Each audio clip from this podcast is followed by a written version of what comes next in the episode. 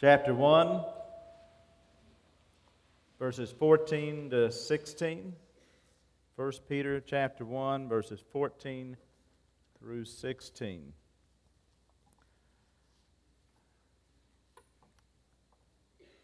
If I asked you to use the word holy in a sentence, let's go back to that word holy. If I asked you to use the word holy in a sentence, what would you say? What would you say? If I asked you to use holy, what would you say? Holy what? Holy Holy what? Holy Spirit. Holy cow. Holy Bible book divine. Holy smoke. I heard holy smoke out there. Well, what about holy you and holy me? Holy the Lord. What about holy you and holy me? Do you ever think of yourself as holy? Well, you know, in our vernacular, we, we don't like to uh, use the word holy for other people. We, uh, if we do, we're using it in a negative sense. Like we might call somebody a holy Joe, or if somebody's uh, kind of uppity, we might say they're holier than thou. And we, we might say, you know, so and so is a, good guy. He, he's, we might even say somebody is godly. But we don't often use that word holy to describe other people, and certainly not ourselves.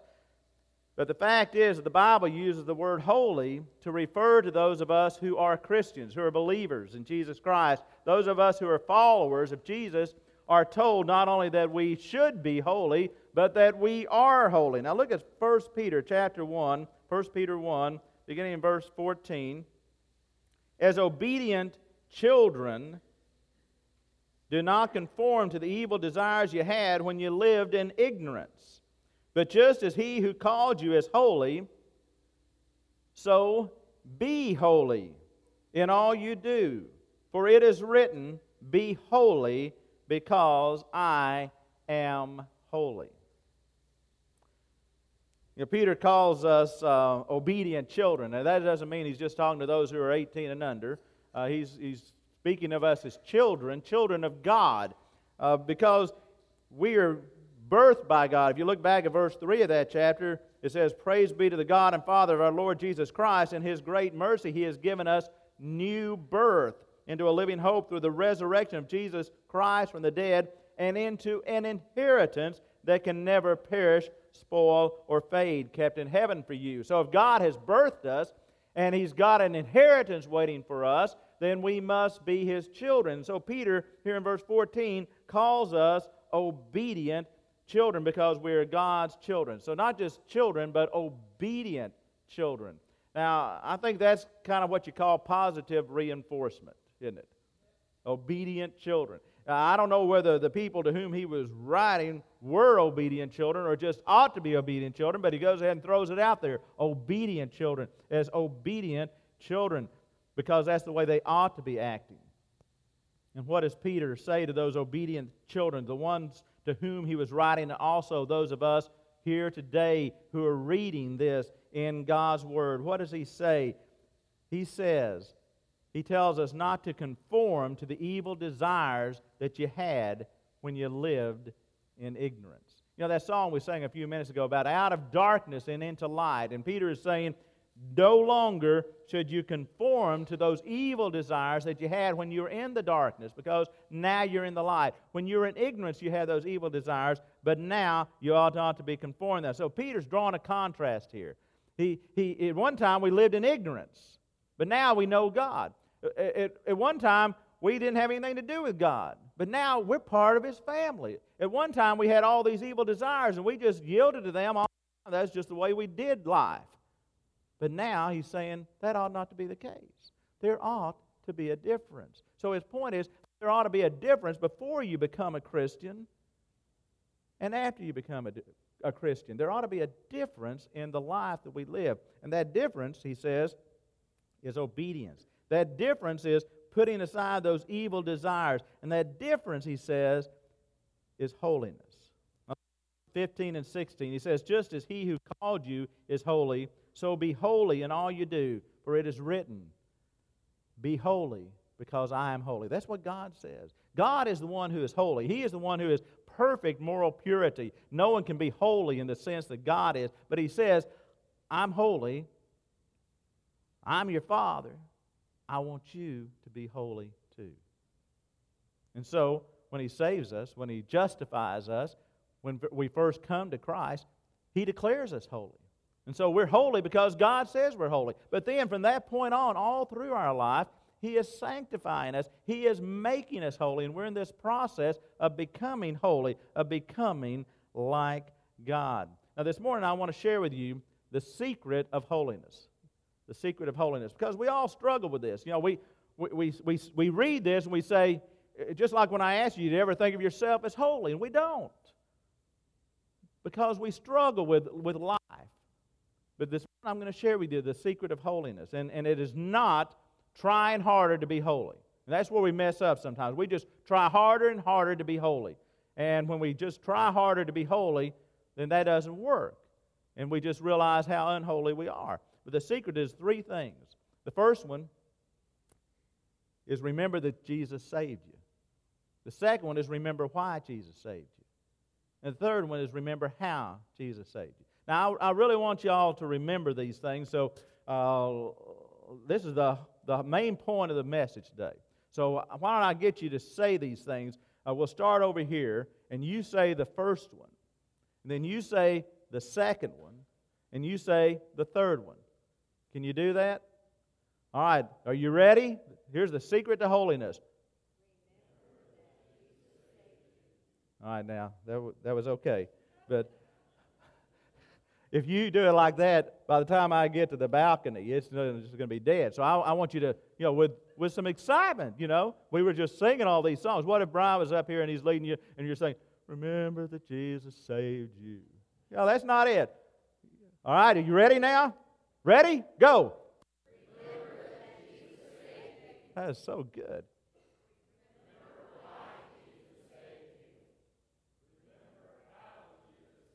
And that's the secret to holiness. So let's start with the first one. All right. And the fact that Jesus saved you means that you are a new creation. 2 Corinthians 5 17 says, Therefore, if anyone is in Christ, he is a new creation. The old is gone, the new has come. So you remember that Jesus saved you, and as a result of that, you are a new creation. You're new. Why do we struggle with sin after we trust Jesus? Well, we struggle with sin because we still got the old nature within us, right? I mean, that's, that's a reality of life. You've got this old nature, and you're born with that, and Jesus saves you, but you still got this old nature in you. That's the bad news. The good news is that once you trust Jesus as your Savior, He comes to live within you. The Holy Spirit be- begins to dwell within you, and you've got this new nature too. So you've got the old nature, and you've got the new nature. We used to have only the old nature, and that was bad. That was real bad. You remember that? How bad that was? I remember that. When all I had was the old nature, if I think my life is pitiful now, all I had to do is remember back when all I had was the old nature. That was terrible. But now I have the new nature too. And, and that changes everything. There's now a part of me that wants to be obedient to God. There's a part of me that desires holiness. There's a part of me that wants to be like Jesus. That didn't used to be the case, but now that is in me. Now, Paul talks about this, this old self and the new self in Ephesians, if you want to look there. Ephesians chapter 4. Ephesians chapter 4. Uh, and he tells us that these two natures are now waging a battle within us. And one wants holiness, and the other one wants nothing to do with holiness. Do you ever feel that? You've got these two natures within you your old nature and your new nature. Thank God we've got that new nature if we've been saved, if we've trusted Jesus. But look at what Paul says in Ephesians chapter 4, verses 22 through 24. He says, You were taught with regard to your former way of life to put off, you hear that? To put off your old self, which is being corrupted by its deceitful desires to be made new in the attitude of your minds and to put on the new self, created to be like God in true righteousness and, what's that word? Holiness. Holiness. And so, Paul tells us to put off the old self with all of its deceitful desires and to put on the new self that just wants righteousness and holiness. So he says, put off one thing and put on the other thing. And, and he uses this metaphor of changing clothes. Put off and put on, like you would uh, put off uh, your, your old work clothes and put on your new Sunday clothes. You know, to put off and to put on. Uh, did, did you know that in the early church, new believers, when, when they were baptized, they would put on new clothes to be baptized in as a symbol of this, of putting off the old self and putting on the new self. But Paul's language implies more than just changing clothes. He's talking about getting a new wardrobe. He's talking about a brand new wardrobe. He's not just talking about, well, put off this old coat and put on a new one. He's saying, get rid of all that. Put off that, that old clothes look you got, that, uh, what, 60s or 70s or 80s or 90s or whatever that old stuff is. Get rid of that and put on the new stuff. The new stuff. Now, in, in my closet, there are a lot of clothes. And, and there are some clothes that I wear on Sundays, there's some clothes that I wear during the week. There are some clothes that I wear when I'm relaxing around the house. And there are some clothes that I wear when I'm out working in the yard. You know, those that you don't bring in and put in the hamper, but she says leave them in the garage, you know, those clothes. Okay? You got all these different clothes, but, but now you may not believe this, but there are some other clothes in my closet. There are some clothes that don't fit. But sometimes I reach back into my closet and I come out and I put on something like that. And then Donna Kay has to sweetly remind me that I can't wear that anymore. You, you, know, you, you know you're wearing the wrong thing when you walk out and you're all dressed for the day and your wife says, Is that what you're wearing? Obviously not, right? Now, in our garage, there are some other clothes. There are some bags of clothes. And Donna Kay and I put those out there because they no longer fit, and, and we have decided that we're going to give them away. And so someday soon, I'll put those in the back of my car and I'll drive over to Goodwill and I'll leave them. They'll be gone. But now, let me ask you this question What's the difference between those clothes in the back of my closet and those clothes in my garage? Well, there's no difference at all. They don't fit. I ought not be wearing them. But for some reason, I have not reached the point yet of being willing to give up those clothes in the back of my closet. Some, somehow I feel like, you know, maybe they will fit someday or, or you know, they, they just feel good. They look good. I like them. They bring back memories. They're in lots of these family pictures, you know. There I am in that. You know, I like that. I don't want to give it up. They're part of my life. And so they're still in the back of my closet. But you know, they don't belong there. They belong in my garage, in the pile to be given away. I need to get rid of them, don't I? Think what we could do with that space in the closet if I did that. You know, it's the same way with our behaviors and attitudes when we become Christians. Some of them we put off pretty quickly, but others we keep back in the back of the closet just in case, just in case we need them someday. They don't belong there, they don't fit anymore. We need to be be rid of them. We need to get, get them out of our life, but somehow we just don't let them. And Paul's telling us this in this passage. He's telling us get rid of those things that we wouldn't be called dead in. We don't want people to see us in. Get rid of those things and, and, and put on the uh, nice clothes that God gave us on our born again birthday. That's what we ought to be wearing. So, the first secret of holiness is remembering that Jesus saved you. You are now a new creation with a new nature that is destined. Now, now, do you hear this? Destined to become like Jesus. Did you know that? John said in 1 John 3 2, he said, When we see Jesus, we will finally be like him. When he appears, we will finally be like him. You are, if you are a believer in Jesus Christ, you are destined for holiness. You are destined to become like Jesus. That is God's plan for you. And what God has begun in you will be completed by Him. It is inevitable. You will be holy. So remember that you are saved. Remember that Jesus saved you. But there's something else that you need to remember. What's that? Okay. But there's something else that we need to remember. What's that? That's exactly right.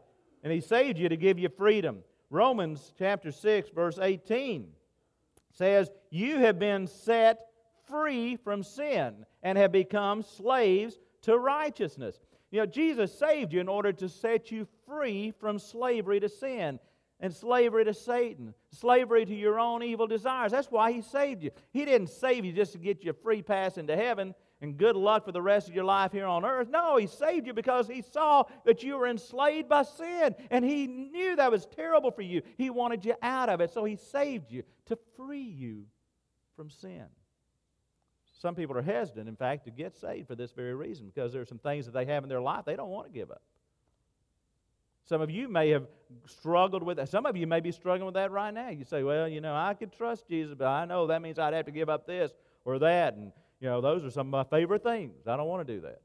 Well, there's some people that they get saved and they don't give up those things. That's because they don't really understand the true nature of sin. Sin is not something good and wonderful that God just wants to beat out of you and make you give up. That's not sin. Sin is something that's terrible. Sin, sin is something that's bad for us, and it's something that God wants us to be free from.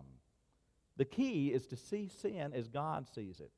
Yeah, our tendency is, is to uh, overvalue sin. We, we magnify it. We, we think it's great. You know, we, we see the positive aspects of it. We, we see the pleasure for a season that sin brings. And we don't see the eternal damnation that it brings. We, we ignore that side of it. We see sin as something that makes us feel good and feel happy. God sees it as something that keeps us from experiencing true joy in Him. We see sin as something good, but God sees it as it is, as bad is harmful, is hurtful, is deadly. And when we start seeing sin like that, then we're not going to want any part of it, are we? So the motivation of getting rid of sin in our lives needs to be that we realize how terrible it is and we want to escape from it. Because as long as we see sin as something good that, that we're being forced to give up, then we'll never be done with sin. When we're tempted to sinful behavior negative emotions or uh, harmful habits, our response should not be, oh, I guess I better not do this. I shouldn't do this. Our response should be, I don't have to do this. I don't have to do this anymore. Jesus saved me so I could be free from this. Uh, when, when, we're tempted to worry, we shouldn't say, Oh, I shouldn't worry. I know I shouldn't worry. We should, I don't have to worry. I don't have to worry about this. God's in control. When we're tempted to, to be angry or bitter, we should not say, I shouldn't be angry and bitter, but I really like it. No, we should say, I don't have to be angry or bitter anymore. I don't have to have this in my life because Jesus saved me to free me from this. Uh, we, we shouldn't, shouldn't say, oh man, I should not lust. We should say, I don't have to lust. God is good. He gives me everything that I need. I don't have to covet. I don't have to be envious.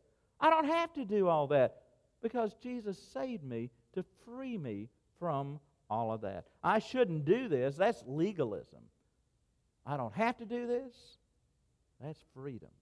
That's freedom. An extreme example, you know, would, would be somebody who's addicted to drugs, you know, some, some illegal drug. And, and, and we, we know what that looks like. Some of us have experienced that or seen other people involved in it. You've all seen it on TV and movies. You know what that means to be addicted to drugs and you just can't wait to get another fix. Now, we look at somebody like that and we don't say, oh man, I wish I could be like that, do we? We are just so thankful that we are free from that. But that's, it's the same thing with anything that's wrong in our lives, whether, whether it's um, uh, bitterness You know, bitterness, we, we just we just can't get enough of bitterness. We just go over and over everything that person did and, and how terrible they are. And boy, if we ever had the chance, here's what we would say. And we rehearse it in our mind, and we're just wake up wanting to be bitter again, don't we? I don't have to be bitter anymore. Worry. You go to sleep worrying, you wake up worrying, you don't know what's going to happen. Nobody knows what's going to happen. You don't have to worry anymore if you trusted Jesus as your Savior. It's not that, oh, I shouldn't worry. I know it's wrong and I hate myself for worrying. Now you're getting into a whole different area of problems. I don't have to worry anymore.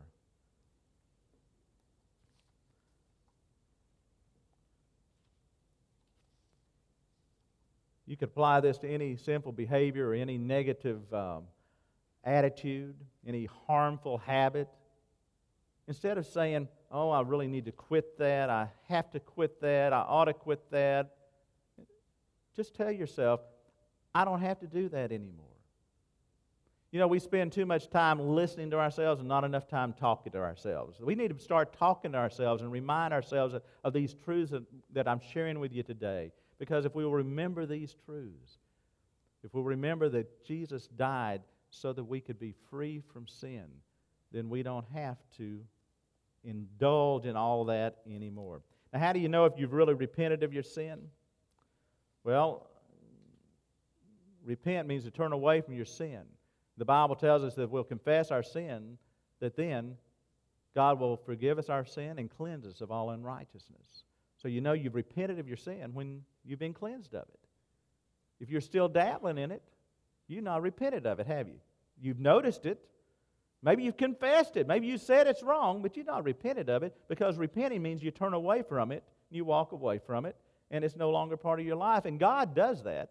It's not that, oh man, I'm just not strong enough to repent. God is the one who gives you that grace as soon as you're ready. So you need to remember that Jesus saved you, and you rem- need to remember why Jesus saved you. But there's one more thing that you need to remember. That's exactly right. And he saved you through repentance, through faith and commitment. Ephesians 2 8 and 9 says that by grace we have been saved through faith, and that not of ourselves. Even it is a gift of God, not a result of works, lest any man should boast. Do you remember when you first became a Christian? Those of you here who've trusted Jesus as your Savior? Was it because you finally got it figured out and you finally were able to quit all that sinning and, and you, you were just finally good enough, and Jesus said, Oh, you're great now, come on in. Is that how it happened? No, of course not. Of course not. The Bible tells us that we are saved by faith in Jesus, by saved by grace through faith in Jesus. It's nothing about what we do. We cannot earn our way into His good graces, but God's wonderful grace is poured down freely upon those of us who do not deserve it. Now, here's where a lot of people get confused about the Christian life. They think that uh, they get into it by faith, but once you get into it, then it is up to us to live the Christian life. But the Bible tells us that we live the Christian life the very same way that we began the Christian life by faith in Jesus. Romans 1 17 says, For in the gospel, a righteousness from God is revealed. A righteousness from God. Did you hear that? A righteousness that is by faith from first to last. This righteousness from God is by faith, from first to last. Just as it is written, the righteous will live by faith. Colossians 2 6 says, So then, just as you received Christ Jesus as Lord, which was by faith, right? Continue to live in him. And Galatians 2 2 through 3 says, Did you receive the Spirit by observing the law? Or by believing what you heard? It was by believing, wasn't it? Well, are you so foolish after beginning with the Spirit, after beginning by trusting, by faith? Now, are you trying to attain your goal by human effort? No. The Christian life, as we continue in the Christian life, is the same way as we begin the Christian life. It is by faith. Now, here's the truth of the matter you become a Christian by repenting of your sin, placing your faith in Jesus, and committing to Him as the Lord of your life and you live the Christian life by continuing to repent of sin, trusting Jesus, and committing yourself to Him. That's how you do it. That's how Jesus saved you, and that's how you continue to live. Justification, when God declares you holy, that is God's grace gift to you, and it comes to you as you repent of sin and trust Jesus as your Savior, believing that He died on the cross to pay for your sin and rose from the dead to give you eternal life. And then commit yourself to Him as the Lord of your life. You know, let's say this represents sin. This is all the um, wrong behaviors, all the negative emotions and attitudes, all the harmful habits that, that hurt our life, that keep us from being everything that God wants us to be. And when, when God looked down and saw us, He found us like this. He found us like this, enmeshed in that. He wanted to save us. And He made a way for us to be saved through the blood of Jesus Christ. And in order to receive God's grace, what did we have to do? We had to repent of our sin. Okay? I repented of my sin. We had to place our faith in Jesus, believing that we, He died on the cross, He paid for all of our sin. When He rose from the dead, He gave us eternal life. So we placed our faith in Jesus and committed to Him as the Lord of our life to live for Him. So now, what do we do when suddenly we find ourselves tempted by a, a sin and, and we fall into it? Even though we're already saved. Well, we, we repent of our sin. We trust Jesus. And we follow Him. And then when we start worrying about something and we realize, you know, worry shows that we're not really placing our faith in God and trusting Him, then what do we do? We, we repent of our sin. We trust Jesus. And we follow Him. And so He takes all of our sin on Himself and He gives us His righteousness. And so the idea is that we ought not just keep going back here and saying, oops, I'm sorry, I repent, I trust, I'll follow now, but not for long because I like that. Oops, sorry. Repent, trust, follow. No, that's not it. I'm not saying you're going to live a sinless life, but I tell you what, you ought to be getting sick of that. So that when you see it, you say, No, I'm following Jesus. I see it. I'm following Jesus. Okay, I, but I don't want that. I messed up. I repent of it. I trust Jesus. I'm following Him. He's the Lord of my life. He's the Lord of my life. He is the Lord of my life. He's the Lord of my life.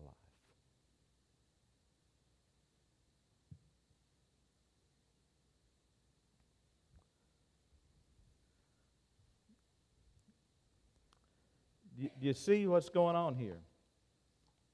It's the gospel, it's the good news about Jesus. When I remember what he has done for me, how he died on the cross to pay for my sin, how he rose from the dead, that, that means that I want to live for him. He died for me. I want to live for him. It's not a list that I found in the Bible that tells me I shouldn't do this and shouldn't do that. Those lists are there. I'm thankful God put those lists in there. Not because I'm going to follow them out of legalism and do a checklist and say, okay, I've got it. But because they show me and they remind me these are the things my old natures want me to do, but my new nature doesn't want me to do. My new nature wants me to do these things over here. Thank you for putting that in the Bible, Father. That helps me to see where I'm going wrong because my goal, my desire is to live a holy life. I want to live a life pleasing to you, not one that is pleasing to my old nature. Now, you may wonder sometimes why do all these circumstances keep coming up and make living the Christian life so difficult? Why am I constantly being tempted to do something that is sin? Why, why are there so many difficult people in my life? Huh? Why is that? You know, if, if, if I didn't have all these temptations, didn't have all these difficult people, why do I have all these problems that, that make it hard for me to stop worrying and, and feeling anxious? If I didn't have all those temptations, all those problems, all those people, I'd be okay. Why are they there? Let me tell you why they're there. You are on a training program. God is training you for godliness and holiness. That's why those things are there. So when you see this temptation to sin, don't say, oh, there it is again. I guess I'll have to sin. What you need to say is, look, it's another test. I'm being tempted to sin, but I don't have to. I don't have to do that. I've been saved. I'm free from sin. I don't have to do that. Oh, I'm worried. No, I'm not worried. I don't have to worry. This problem came my way. Here's somebody who's unlovable. I'm going to love them.